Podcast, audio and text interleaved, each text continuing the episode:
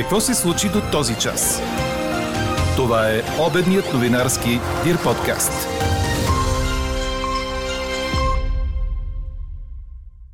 Краткосрочни и дългосрочни мерки за бизнеса заради скъпите токи газ обяви правителството. При нови избори партията на Стефан Янев влиза на 6-то място в парламента. Възраждане изпреварва БСП, показва проучване на тренд. В Северна Корея 393 хиляди с повишена температура. Не се уточнява дали са заразени с COVID. Правителството набира скорост. Съгласни ли сте с премиера Кирил Петков, ви питаме днес. А ето и един от знаковите коментари по темата. Набират скорост като Титаник след сблъсъка с айсберга. Кои други ваши мнения ни впечатлиха? Ще чуете в края на подкаст новините. Говори Дирбеге. Добър ден, аз съм Елена Бейкова. Чуйте подкаст новините по обяд. От 24 до 29 градуса ще бъдат днешните температури според прогнозата на Иво Некитов. Около и след обяд ще превали за кратко, но само в планините и по Черноморието. Ще духа слаб вятър. Топлото време ще продължи и утре. Компенсация от над 160 лева за мегаватт час изразходван ток предлага правителството на бизнеса за месец май, а за природния газ да бъде отпусната компенсацията от април плюс 100% от повишението на цената през май. Това съобщиха от Министерския съвет, където се проведе среща на премиера Петков с представители на работодателските организации и синдикатите. Предлагат се и дългосрочни мерки чрез законодателни предложения. Обсъдихме и успехите на българското правителство с договарянето на природен газ дългосрочно. Факта, че азерския газ ще потече в пълните си количества от 1 юли, независимо кога се завършва гръцката връзка, което беше огромен успех и доказа, че реално отказа ни от тези количества е бил липса на желание за преговори или нещо друго, но не е било от това, че е нямал капацитет този газ да бъде вкаран.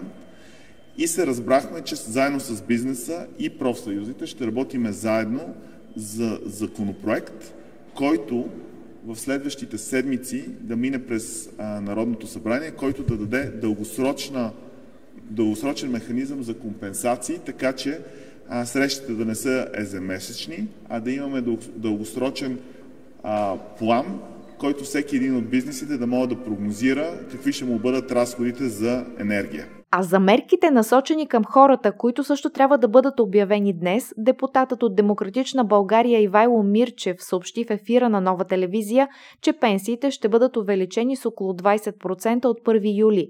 Увеличението им е свързано и с отпадането на COVID-добавките, които според Мирчев изкривяват пенсионния модел. Депутатът допълни, че общо 12 мерки ще бъдат обявени днес. Относно отстъпката за гориво, Ивайло Мирчев каза, че на този етап остава предложението за 25 стотинки за литър. Най-вероятно те ще се дават след показване на лична карта. При нови избори 8 формации ще влязат в парламента, включително партията на Стефан Янев, която е шеста политическа сила. Това показва проучване на тренд, направено по поръчка на 24 часа. В него се вижда спад в подкрепата към правителството. Почти всички привърженици на Продължаваме промяната подкрепят правителството, докато симпатизантите на останалите партньори в управляващата коалиция са разколебани. ГЕРБ е първа политическа сила с 23,8 8% от гласовете на хората, а с над 6 пункта по-надолу е продължаваме промяната. ДПС поддържа традиционните си нива от близо 11 на 100. Четвъртото място е за възраждане 10,1%, които изпреварват БСП. Български възход на Стефан Янев е шеста политическа сила с подкрепа от 7,6 на 100 от гласуващите. Демократична България остава с подкрепа от 6,8% от избирателите, следвана от има такъв народ العرض Лавина повлече и уби на място скиор в Пирин. Трагичният инцидент се е случил вчера по обяд, предаде 24 часа. Лъчезар Жоглев от Разлог, заедно със свой приятел, са се спускали в района на Разложки Суходол над хижа Яворов. Свлякла се е снежна маса, която го е влачила повече от 200 метра по изключително стръмен улей. Приятелят му се е спускал преди него. Изчакал го е в по-низката част, но след като Лъчезар се забавил, той се е изкачил нагоре, за да го търси търси и открил тялото му избутано в страни към стената. Около 20 планински спасители от Разлог, Банско и Добринище веднага се отправили към мястото и около 19 часа тялото е било свалено. Какво още очакваме да се случи днес? Този час бизнесът и синдикатите ще обявят подробности за насрочения за сряда национален протест под надслов за сигурна енергия на достъпни цени. В протеста ще участват представители на четири от работодателските организации и на двата национални синдиката. А малко по-късно след обед работници от топоелектрическата централа Марица 3 ще протестират в столицата заради принудителното затваряне на централата. Демонстрацията ще се проведе пред Министерството на околната среда и водите, а след нея протестиращите ще се отправят към Министерския съвет и парламента, за да връчат декларация срещу принудителната мярка, наложена от екоинспекцията. Двама души бяха убити, а други трима бяха откарани в болница с наранявания след стрелба в неделя на оживен бит пазар в Хюстън, щата Тексас, предаде Associated Press. Според шерифа на Харис, стрелбата е възникнала в резултат на скандал, в който са участвали най-малко две оръжия и петимата засегнати, мъже на около 20 години. Шерифът каза, че няма пострадали невинни минувачи.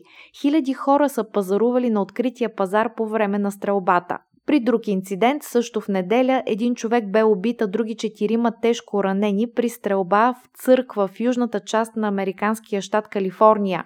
В събота имаше масова стрелба в супермаркет в Бъфало, щата Нью Йорк, при която загинаха 10 души. Украинското военно командване публикува запис, направен броени минути след като е ударен крайцерът Москва, който потъна в средата на април. Тогава имаше противоречива информация какво точно се е случило. Русия твърдеше, че е възникнал пожар на кораба и боеприпасите са се взривили.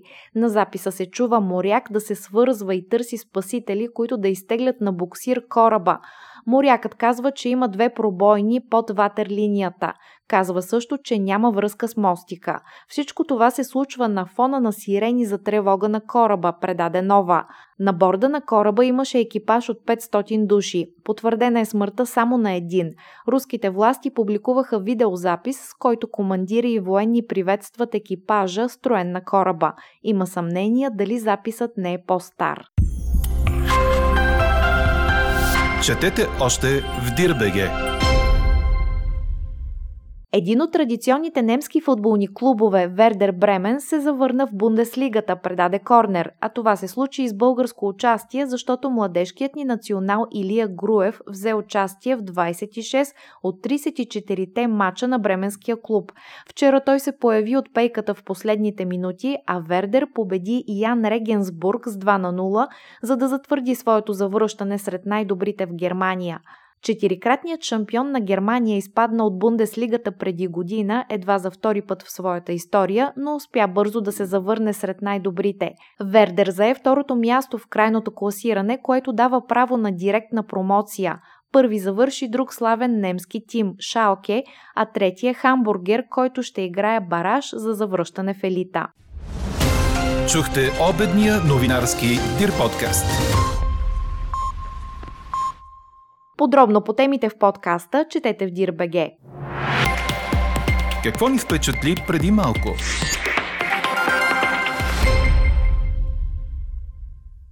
Северна Корея съобщи за нови 8 смъртни случая и за още 393 000 души с повишена температура, след като миналата седмица за първи път призна, че се бори с епидемия от COVID, предадоха Reuters и Associated Press. От данните обаче не става ясно колко от хората са дали положителен тест за COVID. Лидерът Ким Чен Ун нареди да бъде използван армията за стабилизиране на доставките на лекарства в Пхенян, съобщиха държавните медии. Експерти се опасяват, че вирусът може да опустоши страната, която разполага с ограничени медицински доставки и няма програма за вакцинация. Правителството нареди да бъдат извадени лекарства от националния резерв, но според севернокорейския лидер медикаментите не достигат своевременно до аптеките, затова поиска намесата на армията. А какво ще кажете за това?